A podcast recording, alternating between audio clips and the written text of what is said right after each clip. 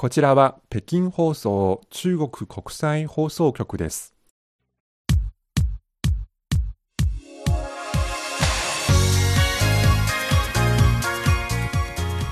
皆さんこんばんはハイウェイ北京中国情報ラジオ今日は2022年の2月22日しかも火曜日。午後の2時20分で あの今収録中ですが2が多いですね。ににににばかりのニーハオのあの収録になります。はい。もうとにかく名残惜しく20日2日前2日前にですね、はい。閉会してしまいましたうん北京冬季オリンピック、はい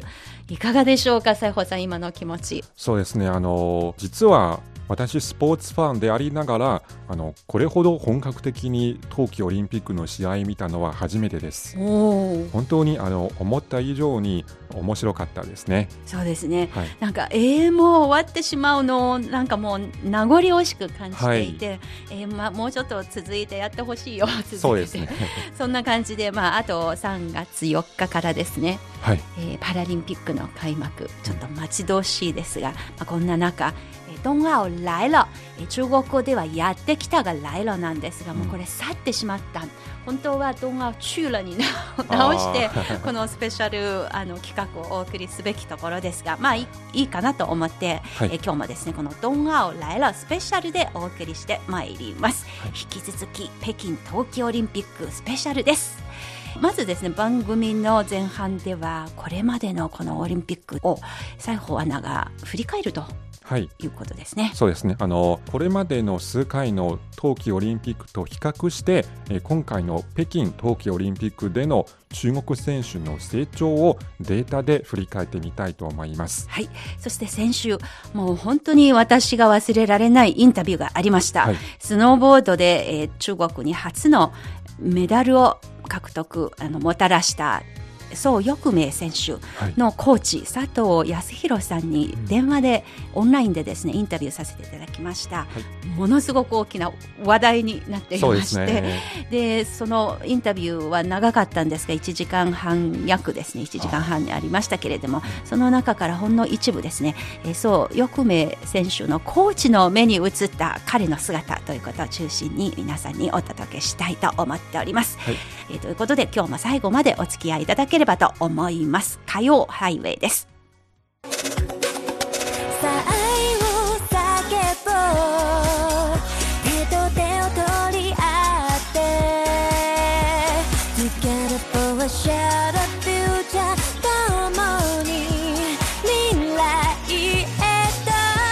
ハイウェイ北京。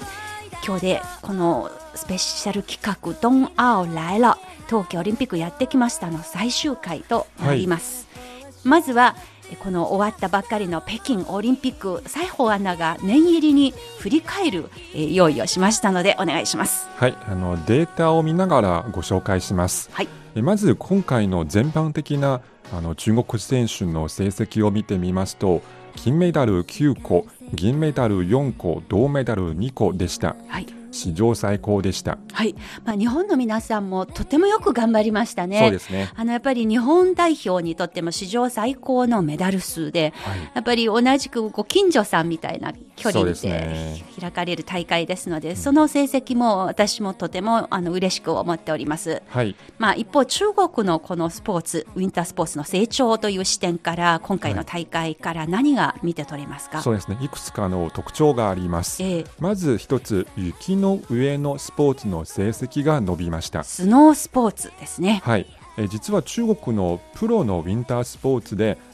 これまでは氷の上のスポーツの成績が雪の上のスポーツよりはるかに強いという状況が続いていました、はい。えー冬季オリンピックで見ても1992年から2018年までの8大会では、えー合わせて金13個銀28個銅21個でしたはい。そのうち雪の上のスポーツは金1、銀7、銅4だけでした。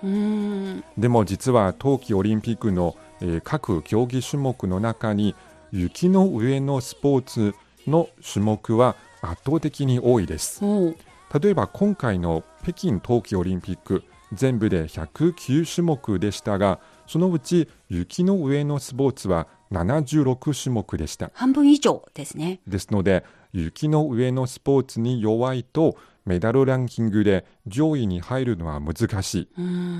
えー北京大会までに中国は11回冬季オリンピックに参加していますが、えー金メダルランキングの上位10位以内に入ったのは一度だけでした。はあ。でも今回は中国の雪の上のスポーツの成績は金5個、銀3個、銅1個、えー金メダル総数の55%、えーそしてメダル総数でも60%、えーというふうにいずれも半分以上でした。はい。さらに特徴があります。え女子選手に頼る歴史に終止符が打たれました。え、女子が メダルをたたくさん取っていたんですね。そうですね。あのえー冬季オリンピックに参加する中国選手は、えー2018年までの8大会で合わせて金13、銀28、銅21獲得しましたが、はいそのうち男子選手が獲得したものは、えーわずか金2.5、銀8.5お、銅8というふうに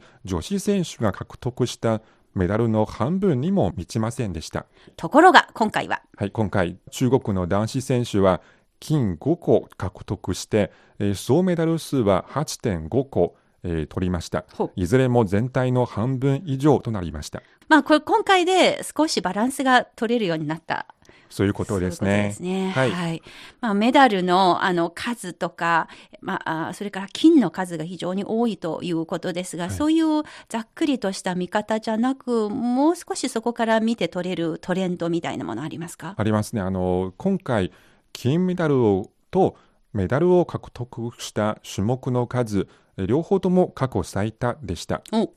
これまで中国が一度の冬季オリンピックで金メダルを獲得した種目数は最多でも2種目だけ。メダルを獲得した種目数は最多でも5種目。でも今回はそれぞれ5種目と6種目に増えました。あ、そうだったんですか。。はいい。えですので中国は以前メダル争いに参加できる種目が少なかったため、えー開幕してかなり時間が経ってもメダルを取れないというケースがよくありました。はい。例えば4年前のピョンチャン大会13日目になって初めて金メダルを獲得しました。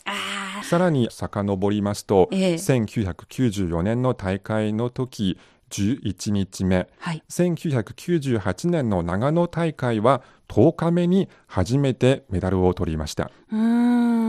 でも今回はあ開幕後、早速1日目で金メダルを獲得しました。開会の翌日ですね。そうですね。はい。まあ、それだけものすごく均等にいろんな種目に幅広く、あの、中国は参加して、そしてそれぞれいい成績取れるようになったと、うん全体的な底上げが見られたということですね。はい。でもその一方、やはり中国はウィンタースポーツ強国に比べてまだまだ大きな実力差があることがわかります。うん。例えば近隣の日本と比べてみても例えば金メダルの数中国はえーランキングで3位、はい日本は12位でしたけどメダル総数で見てみると日本は6位え中国は11位になりますはい。あの日本のメダル総数、えー今回は実は18個アジアの新記録を作りましたうん。しかもあの日本はスピードスケート、フィギュアスケート、ノルディック複合など伝統的な種目でも、それからスノーボード、フリースタイルスキーなど新しい種目でも、まあ、両方とも良い成績をとっています。はい。ですので中国にとって日本は良い参考、良い教師になるという声が上がっています。はい。先週私、もう一つの取材を、あの、まだ整理できていないんですが、はい長野のあの方にインタビューさせてもらいました。これもインターネットでですが、やはりそこで知ったもう非常に心を打たれたエピソードは、1980年中国が初めてウィンタースポーツのその冬のオリンピックに出場しますが、その1ヶ月ぐらい前に長野で特訓を受けてアルペンスキーだとか、クロスカントリー、そこであのスキー用具を揃えるところから、野沢温泉という、はい日本でオリンピック選手たくさん出ている、えー土地で特訓をさせて送り出したと。はい。で、それを見て、それ、その40数年前の交流が中国のこの冬のオリンピックのスタート時点とすれば、やっぱり中国と日本の友好交流を土台にして初めて成し遂げることができたはい今日の成績でもあるということを非常に強く実感しました。はいその長野のスキー連盟の方々のお話、また改めてお届けしたいと思います。はい。まあそういうことを先ほどは中国代表の活躍ぶりという視点で西宝さん総括しましたが、はいスポーツ大会にはその成績とか順位とかだけではないと思いますので、それ以外のところで西宝さん印象に残っているシーンとかもしあればぜひ分かち合わせてください。ありますね。あの、激しい試合とともに、実は今大会では、まあ、心が温まるシーンも結構たくさんありましたね。おいくつかご紹介しますと、はいまずあのミスをしたチームメイトにハグというのがありまして、あこれはフリースタイルスキーエアリアルの混合団体の決勝でのことです。はい。中国は女子1人、男子2人の合わせて3人で出場しました。はい。最後のジャンプであの男子のカー・ソーヨー選手がミスをしました。そして残念ながら金を逃しました。ミスさえしていなければ金確保できたのにという思い、はい悔しい思いがあったのにね。はい、悔しくて涙が出そうになるカー選手に女子のジョー・武藤選手は熱いハグをして慰めてあげました。まあ、同じような、これとよく似ている、あの、出来事が日本代表の、あの、はい女子、えー1500メートルのスケートだ、スピードスケートだったと思いますね。はい。高木美帆選手のお姉さんが転倒したことによって、はい。もう本当にもったいない銀になって、で、それが銀メダルで、ものすごく大泣きをしていた皆さん。で、あの、たまたま見た写真は、あの、共同通信の配信した写真に、あの、皆さん泣きながら大笑いしている写真が撮られたのはい。が話題になっていまして、あーなぜあの大泣きしてたのには大笑いしたかというと、はい。それはその共同通信のカメラの方が、もう彼らい彼女たち以上に大泣きしながら、あのカメラを向けて撮影したいたのを選手の皆さんがどうしても我慢できずに 笑い出したと。なんかあのすごくじんとくるようなすごくあーいいシーンだなと思いましたね。はい同じようなこと中国にもあったということですね。そうですねはい。はい、次は頑張れブーちゃんというものです。はい。あのこれはスノーボード女子ハーフパイプの決勝中国のキューレイ選手が1回目の滑りを終えた後両手の手のひらをカメラに向けましたお、手のひらには頑張れブーちゃんと書いてありますブーちゃんとは？はいチームメイトのブーショード選手のことですあのブーさんは決勝進出できませんでしたのでそのキューレイ選手は彼女を励ますためにえ手のひらに字を書いたわけです。ああ、泣けてきますね。はい。私がブーちゃんならば、すごく もう、頑張らなくちゃ、うん次回の大会でってはいいう気持ちになりますそうよね。ですね。なるほど。はい、次。失敗した責任を一緒に背負う、えーこれはショートトラック男子 5000m リレー。中国チームは試合前メダル獲得が有望と期待されていましたそうでした。でも試合中孫龍選手のミスで表彰台に立てませんでしたはい。試合後ブ大成選手は取材に対して、えー皆さんに孫選手を励ましてほしいはい。私たちは勝てば一緒に喜び負ければその責任を一緒に背負うからと話していましたはい。孫龍選手を、あの、しばらくの間で指導していたワンモンさんがはいいまして、女性の指導者ですが、もうはい世界チャンピオンたくさん取った方ですけれども、彼女が、私が叱ってもいいんです。皆さんはしないでほしい。そういうふうな発言がすごく印象になって、かっこいいなと思いましたね。はい、なるほど。はい、最後にもう一つ、はい。えーこれは「Welcome to China」まあようこそ中国へということですねはい。これはアメリカのスノーボードの女子選手テッサ・マオトさんと関係があります、うん。マオトさんは、えー北京大会の開会式に参加しました、はいそして開会式の直後に SNS 上に投稿して、えー開会式の夜にボランティアから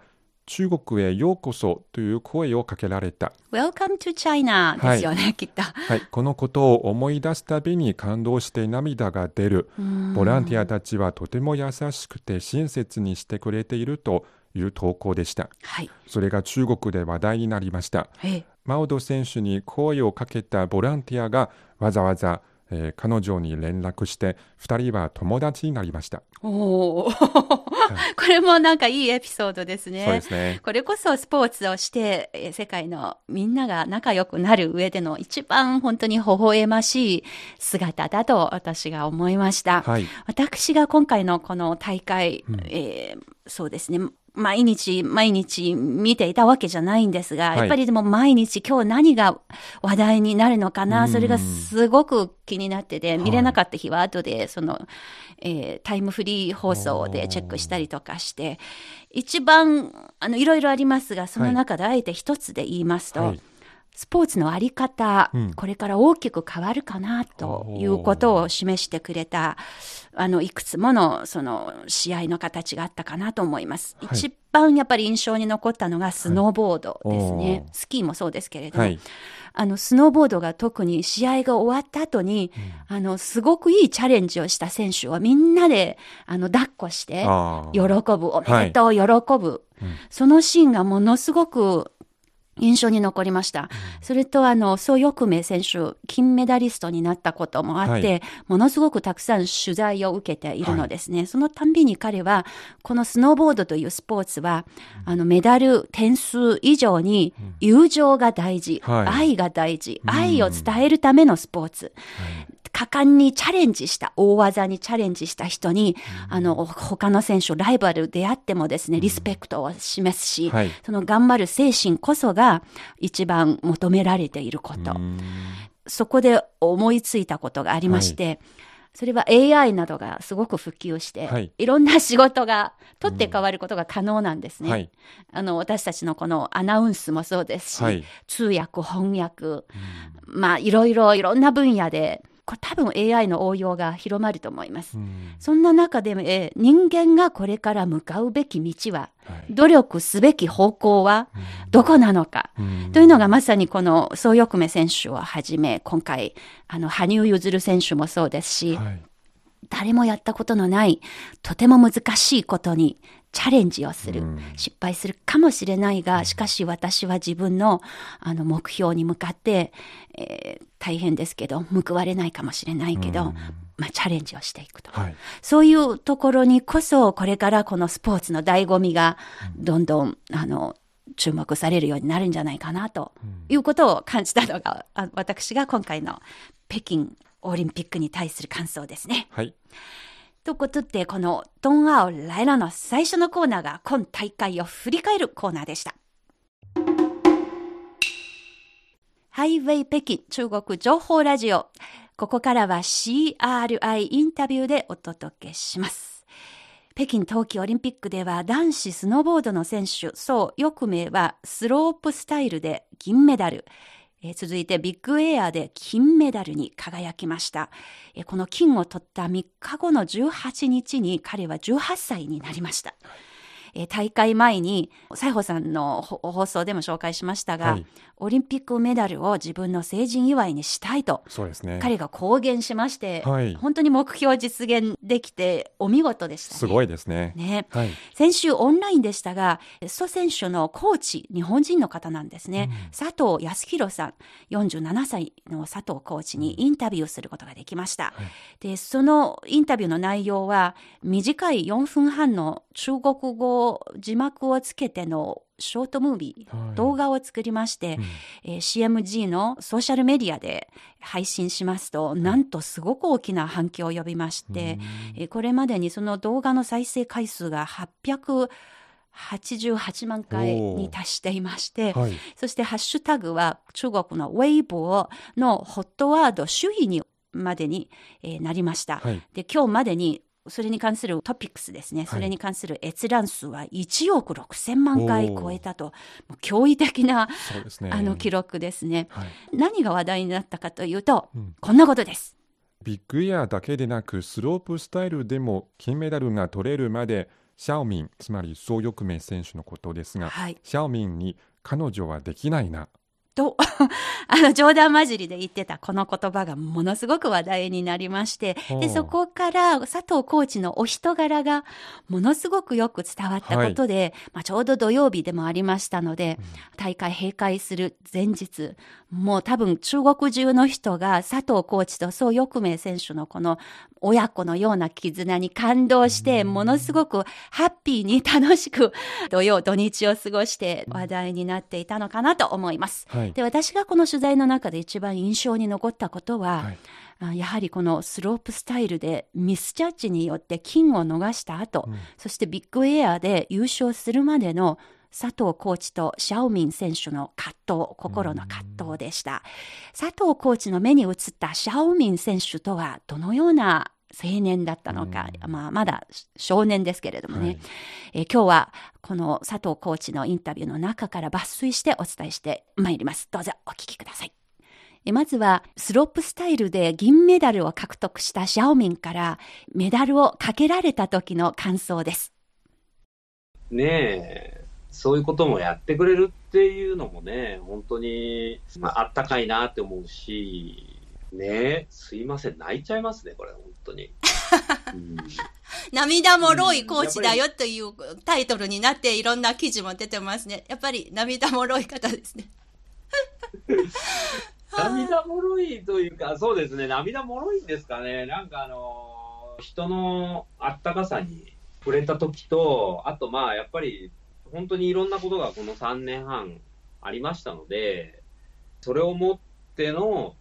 獲得っていうストーリーは、まあ自分の中でも本当に非常に大きなことだったですし、彼自身も本当に大変だったと思うんですよ。途中、そのコロナもあって、僕会えなかったんですけど、1年半ぐらい。ええでも僕のこと頼ってくれて、ずっとオンラインで一生懸命、辛い時もあっただろうに、練習してでも本当に怖いこともたくさんあったと思うんですよ。だけど、一生懸命毎日べ映像送ってきてくれたりとか、本当に簡単ではなかったので、それを思った時に、メダル首にかけてくれて、あのね、僕の人生を変えてくれてありがとうなんていう言葉をかけられたら普通泣いちゃいますよね。うん。泣いちゃいます。涙もろいんじゃなくて、このストーリーが、普段絶対こんなに泣かないんですけど、で、あと2個目のメダルの確、メダル取った後か、ああるいはその2回目のジャンプ終わったとか、大泣きしていたあの映像も、ウェブサイトで流れていまして、で、その時にシャオミンさんが英語で、あの、喋ってまして、もうやり遂げたよと、I love you という言葉がもうなんかもう泣きながら、大泣きしながら I love you がはっきり聞こえてきました。で、その時の佐藤コーチがもうあの背中をさすりながら、ああ、すげえことやったねというふうに日本語で返したんですけれども、そのシーンもものすごく見る人も一緒に泣きたくなるんですね。その時は、お気持ちは今振り返ってみますと。あの、今本当に振り返ると僕また泣いちゃって泣き虫っていう見出しになっちゃうんで、ちょっと振り返れない。振り返れないんですけど、まあでもすごい、本当に、うん。これは泣いちゃいますね。これ危ない。危ない。危险、危険。危険、危険。テレビの実況中継で見たときにですね、あのはい 3, はい3回目のジャンプするときに、ずいぶん長い時間、多分あの点数の発表を待っていたプロセスがあったのかな。で、その時に、ねえおお二人が一緒に50メートルも高いあのジャンプ台に立って、その時、私たち観客として目に映ったのが、シャオミン選手が至って落ち着いていた様子。しかし、佐藤コーチの方がシャオミン選手以上に緊張した 表情でしたけれども、その時はやっぱりどのような気持ちでそばに一緒にいられたのですか？もう感極まってましたね。で、あの、シャオミンはその前にあの映像で流れてたように、あの、大号泣してましたので、はい。ただ、泣いた後に、やっぱり、これでちょっと一回、最後一本飛んでくるっていうようなことで、まあ、あそこの上のスタート台に立つんですけど、もう僕としては、もう優勝決まりましたし、うーん、最後やるジャンプっていうのはね、あの、一回転っていうのは分かってたので、はい。特に何も心配することもなく、すごくいろんな思いを感じてましたね。本当に金メダル取れちゃったっていう。うん。すごく今回のビッグエアはものすごく重いものを背負ってたと思うので、やっぱりあの、スロープスタイルの時にそのジャッジが批判されたじゃないですか。ミスジャッジで。はい。でもあれは本当にジャッジも認めるミスジャッジだったんですよ。まあそれはもうそれで本当に僕たちは受け入れて、全然問題ないよっていうことをジャッジの方たちにも伝えまして、あの、ジャッジングしてくれてありがとうっていう電話を直接したけど、とはいえ、まあ銀メダルって悔しいねっていう気持ちもあったのと、はい。あと中国の国民の皆さんが、なんとかならないのかとか、もうやっぱりそのジャッジを叩くことに世論が動いてましたので、ええあのオープンレターを出しまして、まあ、はい僕の言葉から、もう大概の人は受け入れてくれたじゃないですか。そうですよ。本当に。その代わり、まだ僕たちには、あの、金メダルを取るチャンスがもう一回訪れるので、このしビッグエアという種目で。ここでビッグエアで金メダルを取るように頑張っていきますと。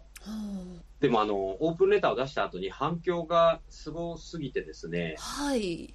正直やばいって思ったんですよ。やばい。これはすごいプレッシャーがかかってしまう。本当に金メダルを取らなきゃいけないような状況になってしまったと。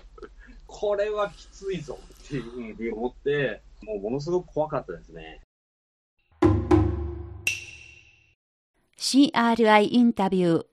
中国の金メダリスト、宋翼明選手のコーチである佐藤さんにインタビューした内容をご紹介しています。佐藤コーチは過去になかったような指導スタイルを今回とっています。それは中国代表コーチを引き受ける条件に日本代表も同時に指導することができる。それを認めてもらうということでした。どのような思いがあったのでしょうか？まあ、これはあのシャオミンとは関係のない話なんですけども、女子ではソフィーがいて、鬼塚雅、岩渕麗楽、でこの3人が僕の選手、日本人の選手も2人見てまして、で男子の方には大塚健っていうもう一人の選手。はい。で彼はシャオミンと一緒に滑って、まあ、シャオミンが追いかける存在としてみんなとトレーニングしてシャオミンが上手くなったのはもう彼たちのおかげっていうのはすごくあるんですよ。その日本人のトップライダー。ええっていう。なんでかっていうと、僕のそのコーチングメモリーであったり、トレーニングメモリーっていうのは全部そのままシャオミンに使えるので、ええ彼がものすごいスピードで成長したのは、過去の歴史として彼らがやっぱりいてくれたからこそ。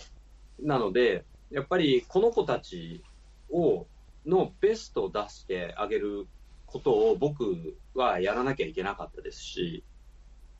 と同時にシャオミンを絶対金メダルを取らせなければいけない、取らせなければいけないじゃなくもうベストな滑りをした上で、金メダルをどうにかして取らなきゃいけないっていう、ベストな滑りをしても取れる保証は全くないので、だからこれがもう非常に頭の中でいろんなことが回って、やっぱり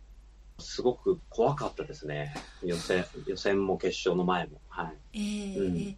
だからこれもあの、うん取れた時に取れたことが分かった時にあの大泣きの中にそういう意味でいろんな複雑な気持ちが混じり合っていたのですねあのシャオミン選手の大泣き。シャオミン個人自体はやっぱりものすごいプレッシャーの中でやってたと思いますので、本当にこれだけやっぱ怖かったんだろうな、プレッシャーはすごかったんだろうなっていうのが、あの大泣きの中には入ってると思います。はああんな風に泣き崩れるなんて僕は思ってもなかったので、見たこともなかったので。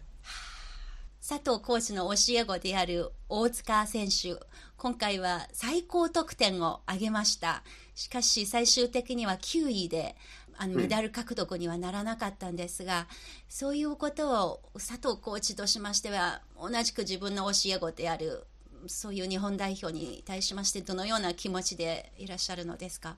うーん、そうですね。複雑な気持ちではあるんですけども、でも、あの日僕は、タケルに絶対表彰台に乗ってほしかったので、アドバイスはしてました。で、スロープスタイルの時は、まあ、ハグしたり、ハイタッチしたり、まあそういった感じで応援はしてるんですけども、まあ特にあの彼も20歳でして今、どっちかっていうと彼のスタイルっていうのはその自分で結構頭で考えて構築していきたいっていうタイプなので、そのプロスノーボーダーのもうトップになった後は、だから、まあ、とりわけこっちから言うことっていうものは極力減らしてないっていうような関係がずっと続いてたんですけども、はい。ただ、あの、スロープスタイルで、決勝であんな3回連続こけるっていうのはもう僕の中でも彼、そんな彼っていうのはありえないので、ビッグエアの前に、これは本当の、やっぱりタケルじゃないし、あこっちから見ててやっぱ思うところあるから、もうちゃんと、あったら、あの、伝えて言うからねっていう話をして、で、シャオミンにもそれを言って、その予選が始まる前、まあ、公開練習の3日間トレーニングする日あったんですけど、その間に、やっぱりちょっと気になるところがあったら修正していって、タケルの方も。はい。で、シャオミンはタケルにこういう風にするけど、あの、やっぱりシャオミンはここれだけのスピードで上手くなったのはタケルのおかげでも本当にあるんだから、いいよねって言ったらもう当然、もちろん、もちろんいいです。僕がこんなに上手くなったのはタケルのおかげでもあるからっつって、まあ、それを受け入れてやってたんですけど、でもやっぱ予選の時から、まあ、ものすっごいやっぱ実力、本来の実力をやっぱ出してきてくれまして、タケルも。はい。でそうなった時に、うん、シャオミンの金メダルの可能性っていうのがやっぱり下がっちゃうんですよ。はい。で、ここがやっぱりすごい難しいところだったんですけども、でも、タケルにはどうしても表彰台に立ってほしいし、で、シャオミンは絶対金メダルを取らなきゃいけないっていう使命があると。そんなさじ加減できるわけないじゃないですか。できないと思いあ、ます。じゃあシャオミン、えタケル銀メダルとか銅メダルでいいかなとか、そんなの無理じゃないですか、はっきり言って。もう全力でいかないとそんなの無理なんで。ええだから、僕の中ではなんですけども、僕からのそういうタケルに送るアドバイスで、そういうのが、滑りがうまくいくようなアドバイスをさせてもらって、まあ実際予選の時に最高得点の95点、やっぱ出して、はい。あ、違う、決勝ですね。95点出て、ええシャオミンの得点が最高で92.5か93ぐらいなんですよ。はい。で、もう一つ、タケルがすごい技をやったら、もう確実にタケルが金メダルで、シャオミンが銀メダルの可能性もあったんですけど、はい。まあそこはまあうまくいかなかったんですけど、タケル自体は。ただやっぱりあの、その前の日に、シャオミンがそのフィジオからそのマッサージを受けてる時に、あえの、こっちからごめんねっていう話をしまして、たあの、シャオミンに。あのーすごいとんでもない化け物を目覚めさせてしまったから、シャオミンの人生がよりハードなものになってきた。